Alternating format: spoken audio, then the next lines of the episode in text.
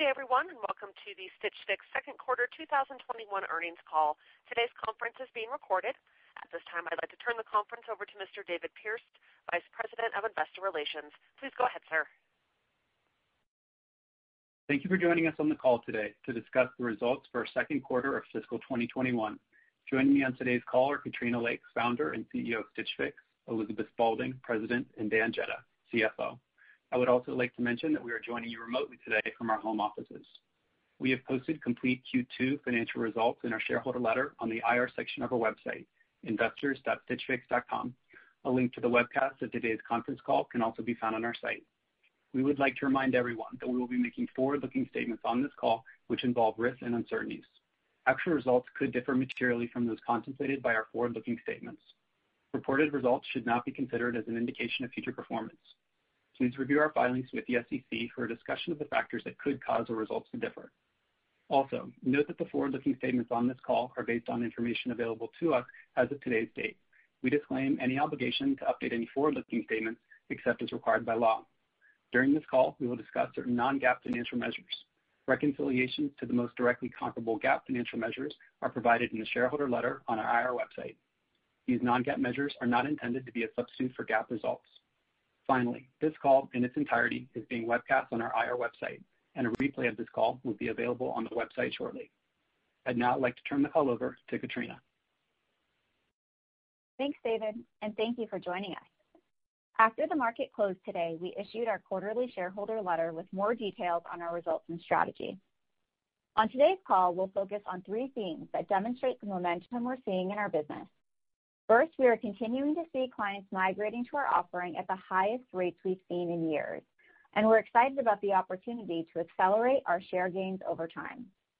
Second, we continue to evolve our Fix offering to enhance conversion and retention of new and existing clients. Third, Direct Buy is resonating with our existing clients, and we're preparing to roll it out to first-time clients at the end of fiscal Q4. Combined, our demand strength, product innovation, and planned launch of Direct Buy to new clients give us confidence as we look to the quarters ahead. As I'll discuss in a moment, we also see near-term factors that we expect will impact the back half of this fiscal year, and as a result, we've updated our full-year outlook. Before I dive into these themes, let me first review our results from the quarter. In Q2, we generated net revenue of $504 million, reflecting 12% growth year-over-year. Within our Fix offering, first Fix shipments in the quarter increased to their highest growth level in five years. However, due to the pandemic, carriers faced unprecedented volume during the holidays, and we saw increased cycle time. This resulted in us not being able to recognize all the revenue from Fixes we shipped during the quarter. We define cycle time as the duration between when we style items for a Fix and when we receive and process any items back from the client in our warehouse. And unlike other e-commerce companies, we recognize revenue for Fixes at client checkout, not at the point of shipment. Adjusting for the impact of these increased cycle times, we believe Q2 revenue would have been within our guidance range. In response to these delays, we've made adjustments in our ship planning process to ensure we meet our promised delivery dates. We are taking steps to diversify our outbound carrier mix, and we are partnering with our primary carrier, the United States Postal Service, to process our returns more efficiently. In January of Q2, Direct Buy helped us achieve our strongest month-over-month revenue growth of any January on record and demonstrated the power of our new offering to complement our core fixed form factor. That said, we also learned more during the holiday period about seasonality of Direct Buy. We saw a softer holiday performance than we anticipated and believe that self-purchase behavior subsides in this window, similar to what we've historically seen in our Fix offering, and is replaced with a gifting mindset. In Q2, we also grew our active client count to nearly 3.9 million, representing a year-over-year increase of 408,000 clients or 12% growth. It also reflected a quarter-over-quarter increase of 110,000 clients, which is more than twice what we delivered last holiday quarter. With this growth, we've generated more net client additions in the last two quarters than we did in all of fiscal 2020, and we plan to continue expanding our client base in the remainder of the year. Dan will review our results in more detail later on this call. Now I'll share more on how we continue to capture share amidst the ongoing shift in the retail landscape and why this gives us confidence in our long-term opportunity. The first COVID-19 stay-at-home government mandates were enacted nearly a year ago. This resulted in a massive share shift acceleration online as consumers increasingly moved away from predominantly shopping for apparel in physical stores. Industry observers estimate that approximately five years' worth of online share shift occurred in the past year alone, and forecasts now call for nearly half of U.S. apparel spend to have moved online by 2025. As a result, we believe that consumers' embrace of our offering is here to stay, and the demand trends and client growth we're seeing demonstrate that our model of personalized discovery and radical convenience position us well to capture more than our fair share. As the country begins to reopen and the broader environment normalizes, we believe overall demand for apparel will increase and will be incredibly well-positioned to win. In the second quarter, growth in First Fix shipments accelerated to nearly 50% year-over-year, which is our highest growth rate since 2016 and was up from over 25% growth last quarter. This growth was driven primarily by strength in our women's category, which delivered its highest year-over-year First Fix growth in the past five years. Given that our women's category comprises the large majority of our business and addressable market, this acceleration is particularly exciting and highlights our strong product market fit and the migration that is underway. As we look to the back half of our fiscal year, we continue to see significant opportunity, but there are also factors that have emerged that are important to consider. From a demand standpoint, we're seeing first-time clients migrating to Stitch Fix at multi-year highs, and to support this demand, we are investing across inventory, styling, and operations to have the product and throughput to serve these clients well for the quarters ahead. But we're also seeing longer cycle times, mainly comprising carrier and client delays, which continued in February. These longer cycle times impact in-period revenue recognition and delay subsequent Fix orders, both of which can dampen our top line. We saw this in Q2. In addition, we expect some product feature rollouts tied to the Direct Buy launch to first-time clients to move to later in this fiscal year, which would push out some of the anticipated revenue growth.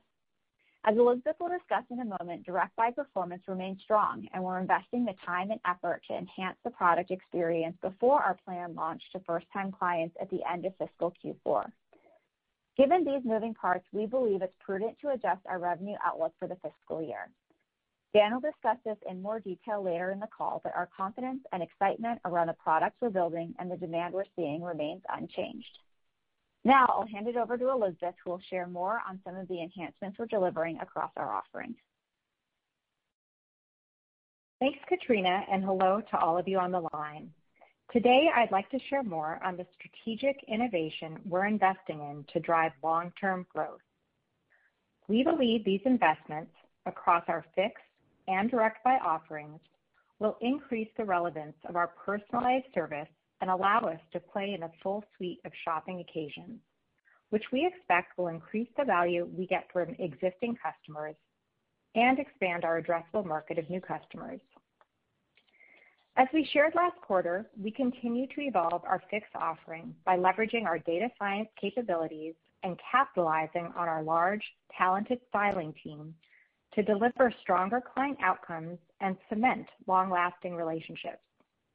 Our vision is to elevate our nearly 6,000 stylists, who we view as a unique competitive advantage in our personalized offering, as style experts. And as a result, we're investing in product experiences that we believe will drive greater personalization, increase wallet share, and enhance lifetime value. The first of these experiences is Fix Preview, which, as we discussed last quarter, gives clients the opportunity to view proposed items for their next Fix before it ships. We expect Fix Preview to increase client conversion rates because we give clients more agency in the Fix experience.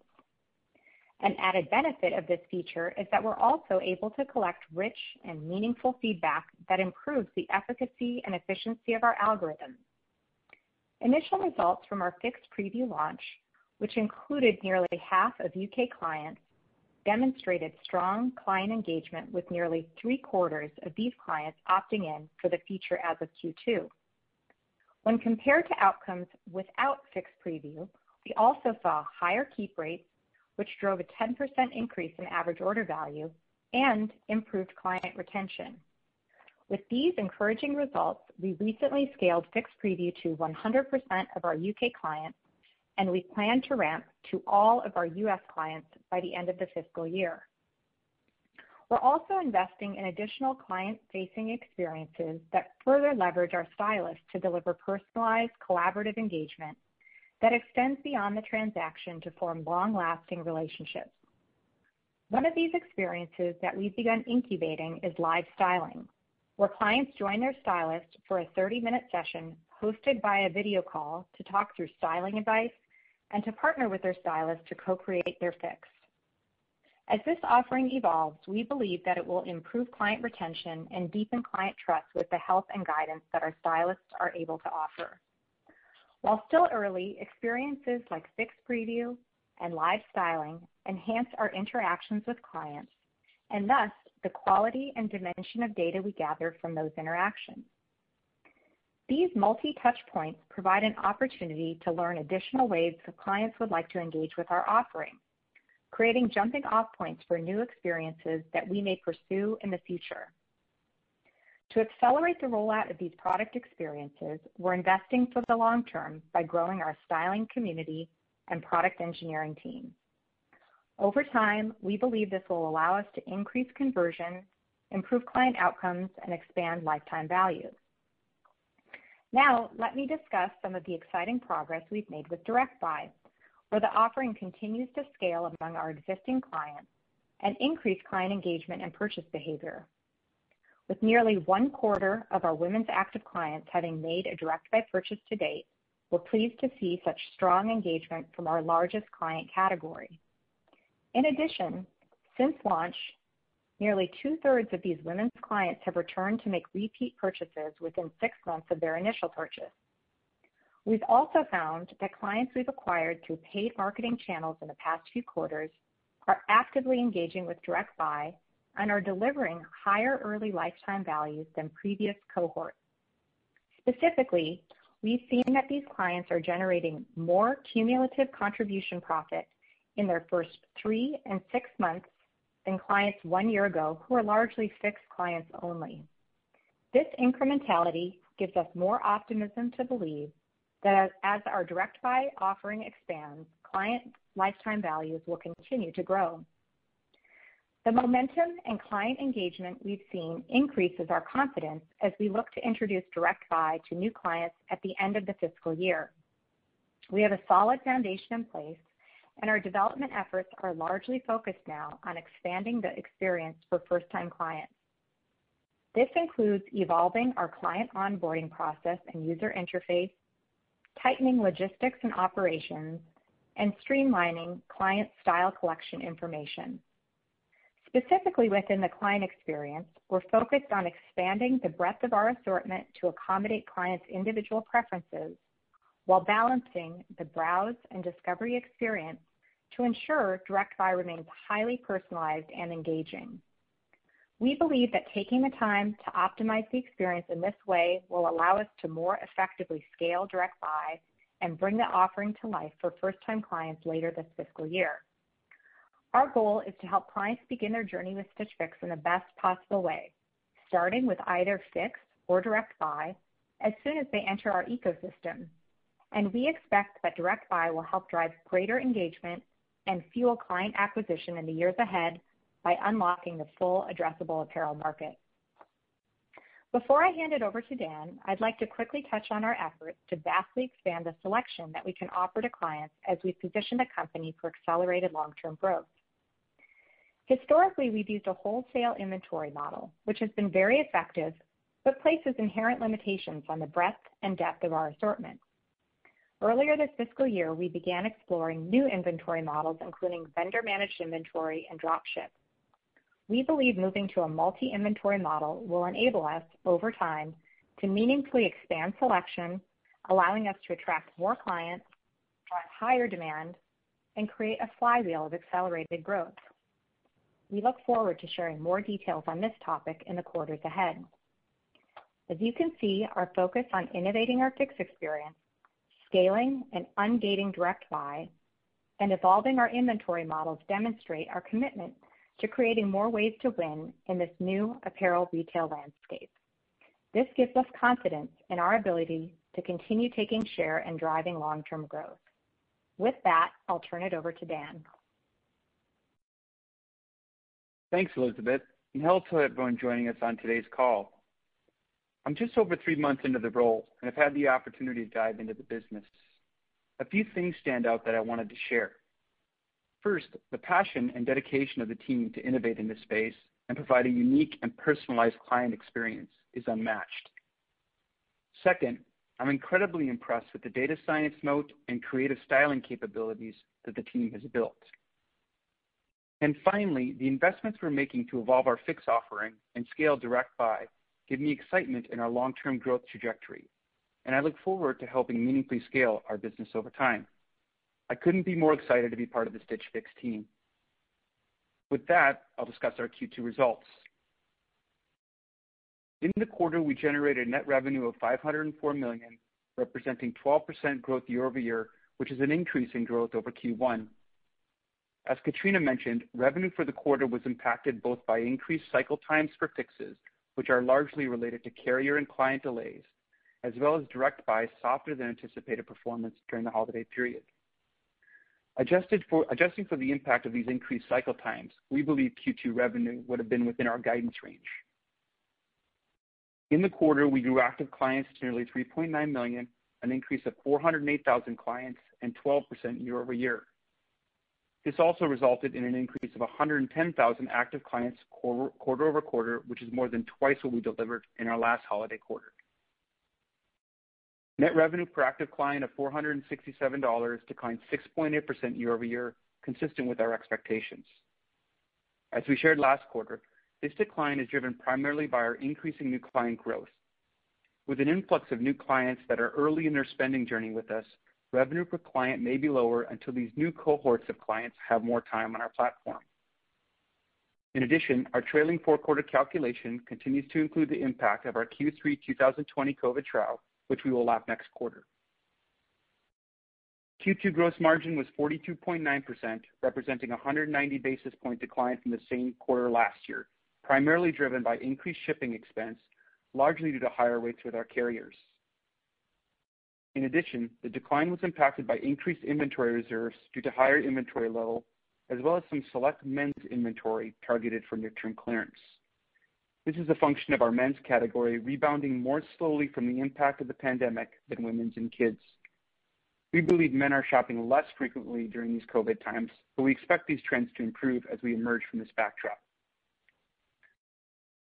Advertising was 8.3% of net revenue in Q2, compared to 7.9% in Q2 2020. During the holiday period, we saw higher CPAs in certain channels, so we pulled back on advertising in December. Entering January, we saw significant improvement in CPAs and increased our advertising spend accordingly, which contributed to our strongest month-over-month growth in revenue and active client additions of any January on record. Other SG&A excluding advertising was 42.6% of net revenue in Q2, compared to 35.0% in the same period last year. The increase year-over-year was driven by higher compensation and benefits expense, including increased wages at our fulfillment center tied to an hourly wage increase to at least $15 per hour for all full-time U.S. warehouse associates. In addition, it reflected higher marketing expenses and increased COVID-related costs. Q2 adjusted EBITDA loss was 8.9 million, reflecting the impact of lower revenue in the quarter, higher shipping costs, and investment in our people and operations. Q2 net loss was 21 million, and diluted loss per share was $0.20. And Finally, we ended the quarter with no debt and 369.4 million in cash, cash equivalents, and highly rated securities. Now I'll turn to our outlook. We are seeing strong new client acquisition trends, healthy auto-ship retention levels, and increased client engagement with Direct Buy. That said, there are also near-term factors that may impact the back half of fiscal 2021 and are reflected in our updated full-year guidance. First, we saw longer cycle times in Q2 that persisted in February that we believe could impact revenue in the second half of the year.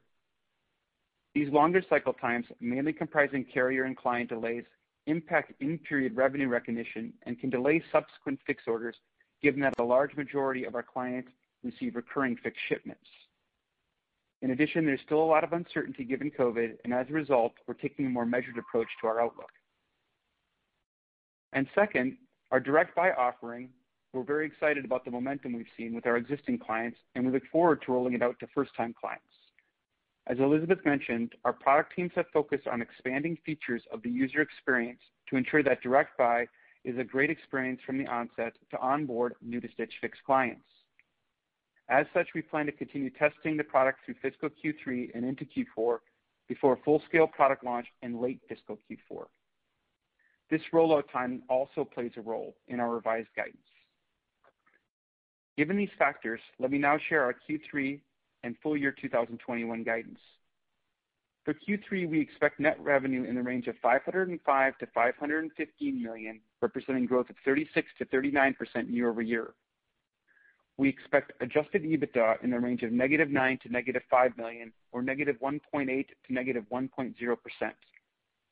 This reflects our ongoing investment in advertising, operations, and styling that we discussed earlier. While we expect these investments to benefit client growth in the quarters to come, they will also weigh on adjusted EBITDA in the near term. For full year 2021, we now expect net revenue in the range of $2.02 billion-$2.05 billion, representing growth of 18%-20% year-over-year, driven primarily by accelerating year-over-year active client growth and increasing spend from our newest client cohorts as they mature on our platform. From an investment standpoint, given that there are several moving pieces, including the precise timing of product launches, we'll hold off on providing full-year adjusted EBITDA guidance at this time. In summary, we remain excited by the demand trends we've seen over the last few quarters, giving us confidence that this, combined with our investments in new product and innovation, position us for long-term growth. With that, we're now ready for your questions. Operator, I'll turn it over to you. Thank you. At this time, if you do have a question, please signal us by pressing star one. Again, that will be star one for questions. We'll hear first today from Edward Yruma with KeyBanc Capital Markets.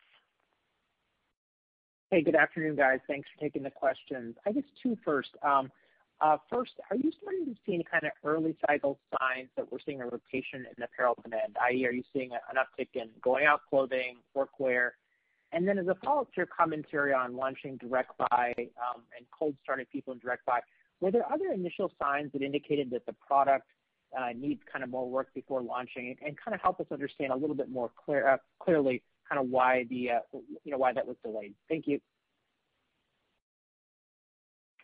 Yeah. Hi, Ed. This is Elizabeth. Um, happy to take both of those. Those are great questions. Um, first, on, I think your first question was about are we seeing differences in kind of consumer demand patterns? And, you know, we can continue to just see very strong growth in casual and activewear. Both of those um, have had outsized growth. And then not surprisingly, slower growth rates in kind of career and workwear type items. And um, there are specific categories we've seen particular strength in, you know, sneakers being one, knits, you know, not surprising, uh, items that people are wearing in this work from home environment. Um, we have you know, tried to keep a pulse on markets that are opening up a little bit more quickly, markets that have um, moved out of lockdown phase, and the trends are largely similar. A little bit stronger in some of those workwear categories, but they're still down on a year-on-year basis, Um, which is interesting. And so I think some of these work from home trends, we're anticipating kind of this casualization to uh, continue to persist post-COVID, um, but more to come there. Then on uh, Direct Buy, you know, we continue to be really excited about what we're seeing in terms of our active client demand. Um, as we mentioned on the call, you know, a quarter of our women's clients are now in that offering. Um, the contribution margin and lifetime values have been very strong and incremental relative to uh, last year when we were really more of a Fix-only offering. In terms of our timing, you know, we're building a zero to one product, and we just want to make sure we really get it right as we roll it out. And so um some of the things that we mentioned on the call that we're working on is really expanding the access to our assortment and selection in a personalized way. Um, you know, the cold start that you mentioned of onboarding new customers is for sure one of those areas, but also exposing our assortment in the right way. You know, we talked about our categories data Uh, the last call that we have, and we continue to work on um, generating those categories in a very unique way. Um, we've thought about it internally a little bit akin to kind of the genres you might see uh, in Netflix that are being dynamically generated based on your preferences. So it's areas like that that we're continuing to work on and to make sure there's adequate um, selection and breadth for those new customers when they join. Thank you. We'll hear next from Dana Telsey with Telsey Advisory Group. Good afternoon, everyone. As you think about the supply chain and the capacity issues with delivery, what's your sense in terms of timing as how we move through this? How do you see inventory progressing as we go through the balance of the fiscal year and the impact on the expense side? Thank you. I can take the second part of that question on inventory. Uh, we have seen inventory increase uh, in our second quarter uh, as we get ready for our Direct Buy expansion and our roll-up, and also as we are expanding selection. So we are continuing to invest in selection, both breadth and depth, and we'll continue to grow our inventory as we get ready to launch Direct Buy to non-Stitch Fix customers and continue to expand our Fix offering. Um, Uh, can you repeat the first part of that question, please? As you think about the timeline of the delays in receiving of goods and diversifying um, capacity, how do you think of when when does it normalize? When will when do you think deliveries start to normalize? Yeah. We we have about 90% of our product coming in through uh, um, the uh, the West Coast ports, specifically L.A. We haven't been too impacted Uh, on our inbound on that yet. We are watching it very closely. It um, hasn't impacted either our selection or our inventory at this point. Again, something we're monitoring very closely, and we can update you uh, if we do if it does impact us on future calls. But to date, it hasn't materially impacted us. Thank you. From Barclays, we'll move to Ross Sandler. Hey, guys. So just a couple questions on the gross margin, kind of follow up from that last one. Our understanding is that, you know, in any given quarter, you have more or less pretty pretty good sense of how many Fixes uh you're going to process based on demand and inventory, and that most likely you would contract for that much outbound shipping volume ahead of time. So I guess what happened here in the fourth quarter, we know that it was pretty tight across the industry, but was there, do you have overdependency on Postal Service, or was there some blow up among one of the shipping partners? And then, like, what are you doing to sort that out on a go-forward basis? And then, uh, it looks like the men's uh, side of the business had these clearance issues, so any more color on that? And, um, you know, given the ramp-up of inventory, uh, do you still have the same level of confidence on a go-forward basis around gross margin given that men's uh, clearance issue in the January quarter? Thanks a lot. Uh, I'll take the first part of that, Ross, and I'll ask Elizabeth to take the uh, second part on the men's category. With respect to shipping, um, obviously during the holiday period, there was unprecedented volume across the networks, across all the networks in shipping, and we were impacted by that. We have standard contracts. Uh, we do use, as Katrina mentioned, we do use USPS, uh, although we also use other carriers, including FedEx as well. And so not only did we see uh, higher shipping rates, but we also saw holiday surcharges. That was not unexpected to us, and so it did impact our year-over-year margins. We are very active in focusing on diversifying our carrier network, Uh, both on uh, the outbound to the client and on the returns, the reverse logistics, and something we're going to monitor closely. We do monitor closely. We strike the right balance between costs and making sure our clients get their Fixes um, in a timely manner. Um, but carrier diversification is something that's very important to us, and we're also um, working at getting our Fixes uh, out the door from the time it's styled to the time it exits our warehouse very quickly so we can alleviate some of that cycle time holding we talked about earlier. But with with respect to your question, uh, carrier diversification um, is something that uh, we're focused on, again, balancing that trade-off between getting the Fixes and the Direct Buy orders to the client, along with um, uh, trying to keep our carrier cost in check and in line. Elizabeth, I'm going to let you take the men's category. Yeah. Hi, Ross. Yes, I can touch on men's. I mean, I think what's been uh, exciting for our business is we've just seen continued incredibly strong growth across women's, kids, the U.K. You know, men's is one area that we just think that consumer has come back um, a little bit more slowly and just believe it's a function of that client set. And, you know, frankly, was a little bit softer than we expected in Q2. and Some of that you know, resulted in us incurring um, some higher inventory reserves. I think in addition to that, you know, we probably were a little bit slower to shift um, as dramatically into some of the lounge and athleisure wear that we're seeing in the highest demand from that client segment. So we're, you know, We've been very focused on um, right-sizing our assortment, better balancing that with both demand, um, and also you know, now in a position to be better positioned to capitalize on uh, when that market the market overall reopens and when we expect to see men's demand start to come back in a more fulsome way.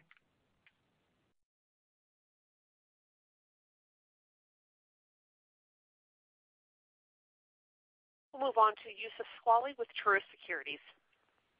Great. Thank you. A couple questions from me. Maybe starting with you, Dan. On the um, full year um, guidance uh, on the revenue, I was wondering if you can maybe unpack that a little bit for us between uh, the longer cycle time, which you've seen uh, sustain into February, and then just the slower Direct Buy rollout. When uh, in your initial guidance that you shared with us three months ago, when uh, did you guys assume that Direct Buy was going to roll out versus now you're saying at the end of the year? Second, maybe can you discuss the state of the U.K. business and just your appetite for uh, additional geos over the next um, year or so? Thanks. Hi, Youssef. Thanks for the question. With respect to the guidance, first of all, let me talk briefly about what we're seeing on cycle times. Uh, when we entered February, we did see modest improvement in cycle times coming off of January. And um, uh, uh, we liked the trend that we saw. We saw the trend back. It certainly wasn't back to pre-COVID levels, but it improved from January. And then the weather hit us, as it did many in the South and in the Midwest, and that has impacted us over the last two weeks. So it's been a little uh it's been a mixed bag of cycle times in February. Uh, we do expect cycle times to stay elevated throughout the quarter, although we expect it to improve from where they are now. Um and to your second point, uh, with respect to um, the delay of uh, our Direct Buy to non-Stitch Fix clients, we didn't say when we were going to roll that out in previous guidance. Um, although it is a cause for our revised guidance. Uh, we plan to roll that out late in Q4 now as we get the as we get the product right, as Elizabeth mentioned earlier. Uh, but we're not breaking out what the impact was, um, except to say that it is still planned for launch this year. It's just going to be later in the back half of the year than we originally anticipated. I'm going to let Elizabeth take the U.K. question. Yeah. Hi, Youssef. Um, thanks for the great questions. On the U.K., you know, we continue to see really great momentum there. Um, we saw particularly strong first Fix demand um, over the quarter, driven primarily by women's. Um, and we've also just seen continued very strong momentum in contribution uh, per Fix and just continuing to elevate our product market fit. Within that market, we saw about a 30% uh, year-on-year growth in both keep rate and AOV. Um, and then as I mentioned on the call, we also have uh, used that market to incubate Fix Preview, which has been um, additive in that market as well. And so we're feeling really good about um, just our ability for our model to travel internationally. You know, in terms of other geographies, we don't have any specific timing yet to share, but we'll say that you know, the promise that we've seen in that market gives us confidence that we can take our model globally. Um, so more to share on that over time. Thank you. We'll hear next from Cory Carpenter with JPMorgan. Great. Thanks for the question. Um, I had two. Just maybe kind of want to go back to your comments around January. You mentioned a few times uh, one of your strongest Januaries on record. So just hoping you could maybe um, expand a bit more on what's worked so well um, that month. Perhaps were you starting to see a pickup in demand as the economy started to reopen? And then uh secondly, just on advertising, curious how you're thinking about the right level of ad spend Uh, in the second half of your fiscal year, uh, just especially in the context of the extended cycle times and Direct Buy pushing back. Thank you. Yeah, I can start with um, January and touch on advertising, and Dan can add on. Um, yeah, I mean, we saw an incredibly strong January. Um, part of that was just a very very strong First Fix demand. I think we had mentioned we had pulled back on some of our ad spend in December, just given the elevated CPAs we're seeing, and then we really saw uh, demand coming, really rushing back and CPMs coming down in January, and we took advantage of that and had incredibly strong First Fix sign-ups. And then on top of that, we just saw tremendous momentum with Direct Buy, you know, both our daily active users, conversion rates, and just um, the same kind of momentum we had been seeing really pre-holiday. And so those two things layered together just gave us a very very strong January. Um, and uh, as we think about advertising for the balance of the year, um, you know, we'll continue to be dynamic in how, how we're um, spending to that, and I think Dan can touch maybe a little bit on that further. Yeah, just to reiterate uh, what Elizabeth said, um, not surprising, CPAs increased dramatically in December, um, and we didn't like uh, the rates that we were seeing on customer acquisition. So we did pull back. Um, we knew they would get better in January, and they did, and we ramped up our advertising. And so um going into Q3, uh, we like what we're seeing. We're going to continue to spend. Q3 will likely be higher than Q2. Uh, our customer acquisition is strong. Our new client um, strength is strong, uh, and advertising is a big reason why. So um we will continue to spend um, as long as it stays within our analytics uh, and how we look at um, our lifetime value of our customer. And so with that, you can expect spend back to more normalized rates in Q3 and most likely into Q4. Great. Thank you. From Piper Sandler, we'll hear from Erinn Murphy. Great. Thanks. Good afternoon. Um, a couple from me. I guess first, as you kind of open up the platform to Direct Buy to new customers in the fourth quarter, can you just talk about how you expect that uh, potentially cannibalizing the existing Fix business, or at least what you're seeing today with the added offering to those that already use the Fix business? Yeah. Hi, Erinn. This is Elizabeth. I can touch on that. I mean, I, I think overall, we think there's just a bigger addressable market out there by having a wider platform for our customers, whether they want to shop, whether they want to be styled or participate in both of those models. And so, um, you know, both similar to the incrementality that we've observed with active Fix clients as they participate in both and seeing that as actually a additive experience. I think we're thinking about it similarly as we bring new consumers onto the platform. Over time as well, there are parts of driving traffic to our site that we'll be able to participate in in the quarters to come, probably not immediately, just given the build-out of the infrastructure and the way uh, site indexing works, but to be able to eventually participate in search engine optimization. And so between um, you know, consumers having more ways to win with us, as well as driving more traffic to Stitch Fix by opening up our product catalog and having more ways to interact, Um, we feel like it's just the right thing to do to be able to offer a more uh, diverse experience. Okay. Thank you. And then just my second question is on, I guess, Dan, for you, can you just share what's uh, contemplated in your third quarter guidance between active customers and revenue per customer? Thank you. Uh, well, our revenue per customer, as we mentioned, is at 467, which is flat to Q1. Um and that is a function of just the newer client uh, of cohorted customers spending very early on in their cycle times. As those clients spend more, we do expect that to uh, increase and get to more normalized levels uh, going forward. I think that was the answer to your question um, on our revenue per active clients. Um, and then we're not going to say anything on Q3 guidance with respect to active clients. We're not giving that as part of guidance. Okay. Thank you. We'll hear next from Paul Trussell with Deutsche Bank. Uh, good afternoon. Uh, with the Fix Preview, um, how much higher were the keep rates uh, for those that utilized that feature? And any other color you can provide on like client retention and average order value. Also, on the live styling, certainly that's quite interesting concept. Maybe just speak a little bit more about what you expect from that and the level of investment you're going to make into that capability.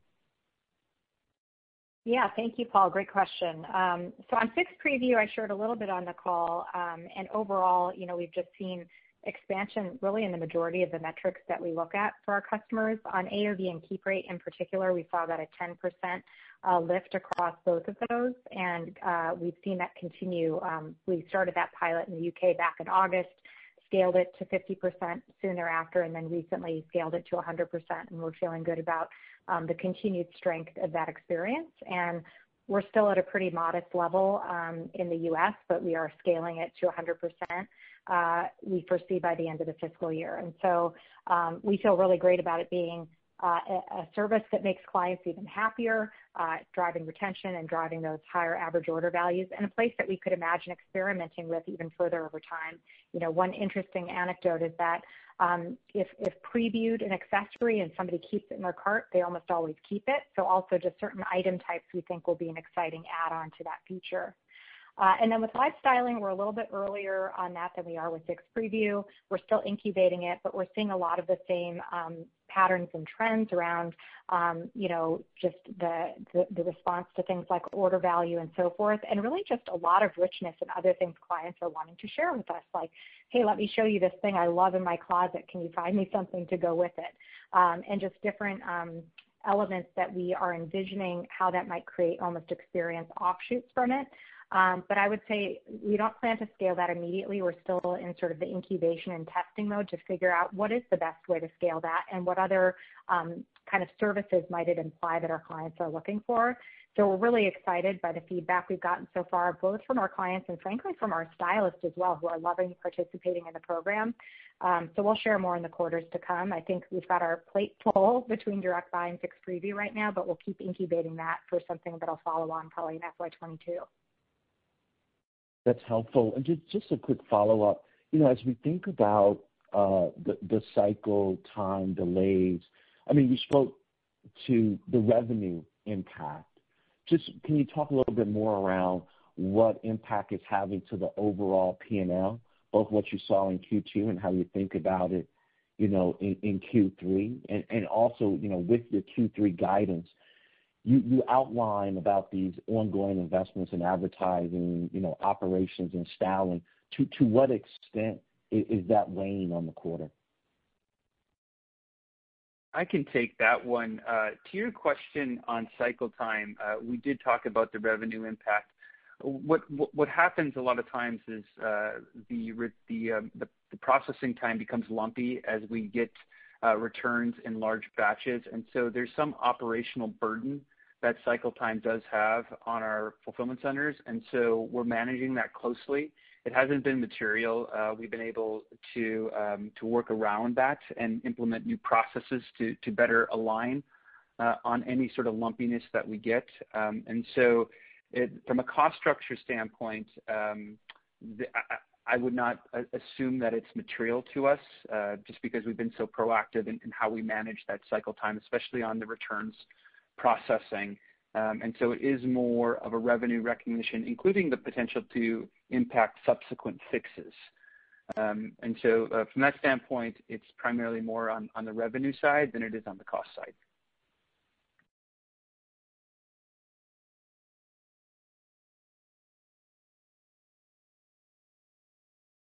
We'll hear next from Ike Boruchow with Wells Fargo. Hey, thanks everyone. Um, just two questions on Direct Buy. Um, is it possible to kind of break apart the P&L of both uh, Direct Buy versus the uh, subscription business and um, talk about the gross margins uh, between the two? I'm just kind of curious, as Direct Buy continues to ramp, will that be a drag on gross margin? Will it be neutral, or just how should we think about that? I believe this is the last quarter before we start lapping the Direct Buy rollout. Can you comment on the other part of the business separately and just what kind of growth rates you're seeing in the box business? Um, if we took the Direct Buy component out of it? Thanks. I can take um, that. We don't break break out the um, the Direct Buy versus the Fix uh, financials. There there are a couple of areas I can point to. Uh, obviously, the Fix has a styling component, um, but Direct Buy and direct buy does not. Uh, that being said, uh, the margin structure is very positive for both. Um, and but but again, we're not breaking out the different growth factors in Direct Buy right now, or, or and we don't really talk about the different um, economics of Direct Buy. I will, I will reiterate what Elizabeth said, that Direct Buy is additive um, uh, to the Fix business for our Fix customers. So we like what we're seeing there from an incrementality standpoint.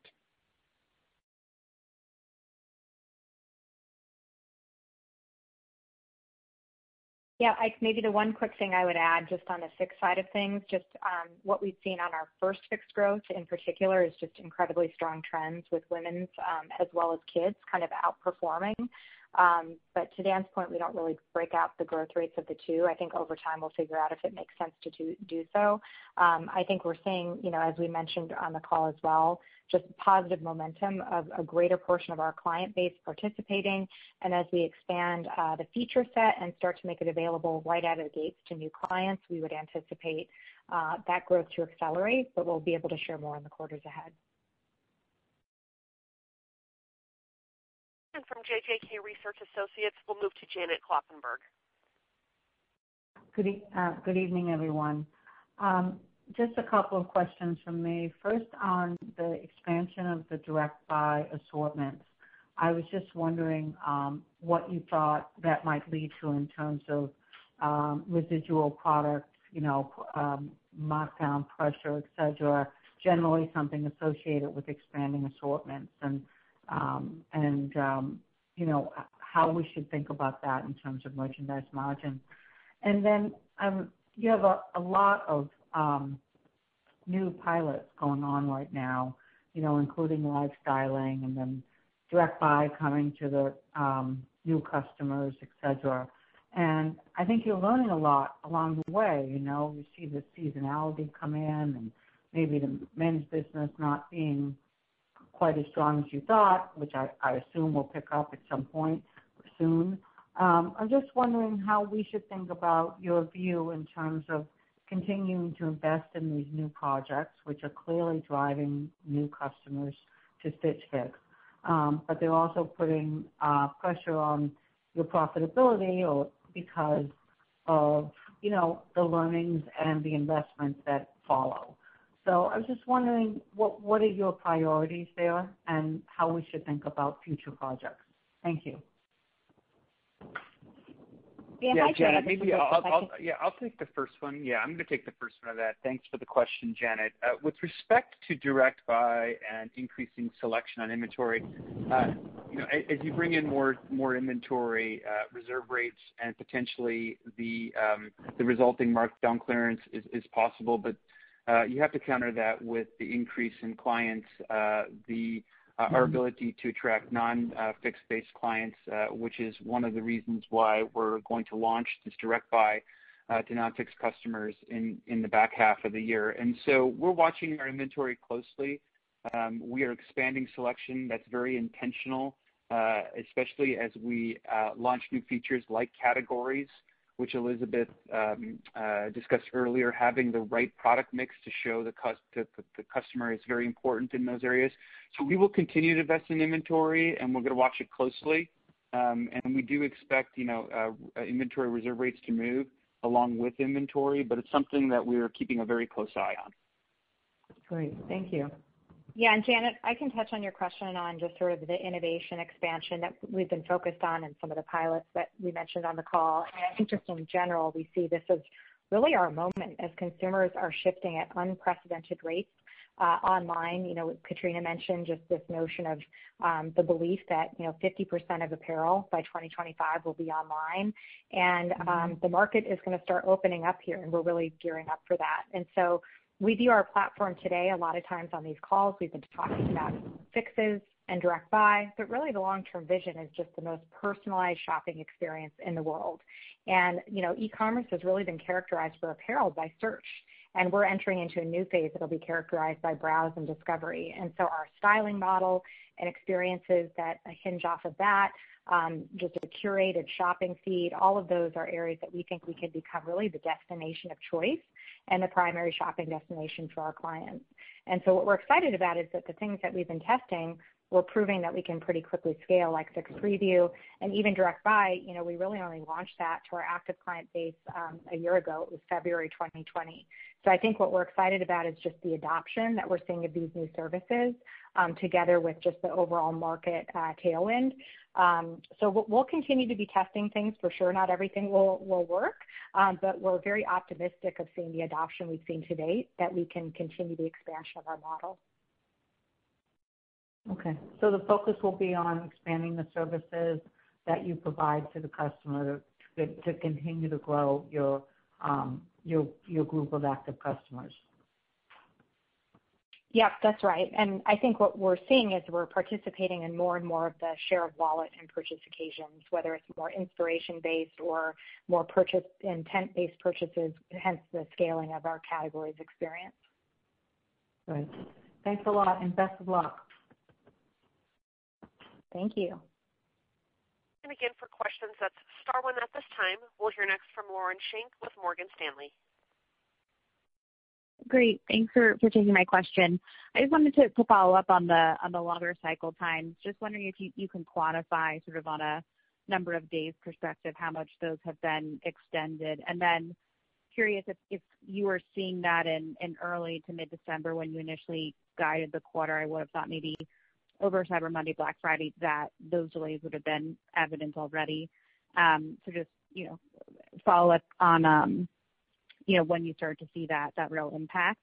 And then, you know, presumably this is just sort of a revenue recognition timing issue. So on a full year basis, ignoring sort of the quarterly variances, is the lower 2021 outlook really Direct Buy driven? Um, and is that does that play out more in fewer number of active customers or lower spend per customer? Thanks.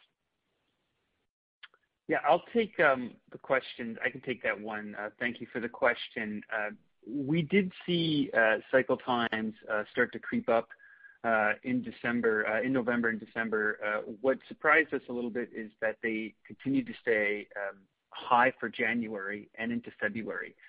Uh, that is impacting us, as we mentioned, uh, for Q2, and we have not seen them come down uh, to pre-holiday levels. Um and we expect and while we do expect them to come down throughout Q3, we do believe that in the back half, it will still impact us. To your point on the timing of it, it does impact subsequent Fixes potentially, Uh, because um, most of our clients are on a um, scheduled subsequent Fix.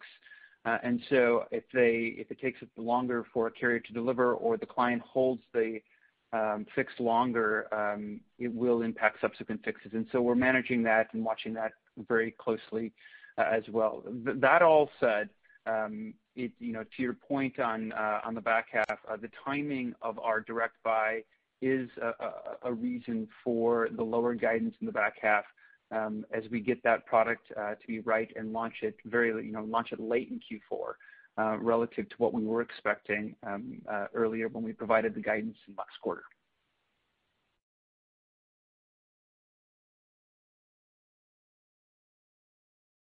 And from Baird, we'll hear next from Mark Altschwager. Uh, good afternoon. Thanks for taking my question. Um, I guess uh, two questions related to inventory.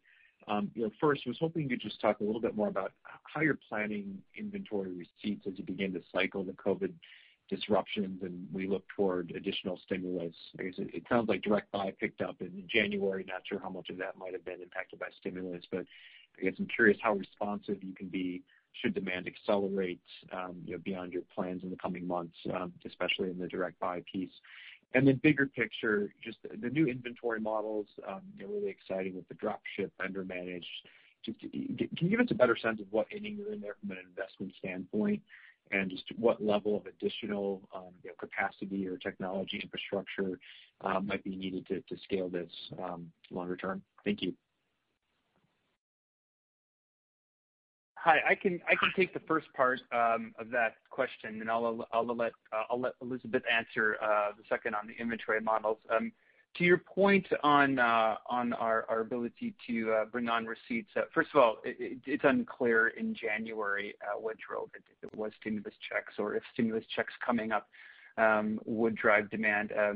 We uh we did see very healthy January growth rates, Um, we were ready for that with inventory. Uh, and uh, we do have, of course, lead times for the receipt of our inventory. That said, um, uh, we're very familiar with our lead times, and we do feel very well positioned to take advantage of any um, change in buying patterns, whether it's as economies open up and decide that we're going to go out more and go back to work, or we continue on Uh, with the athleisure wear um, positive growth rates that we've seen to date.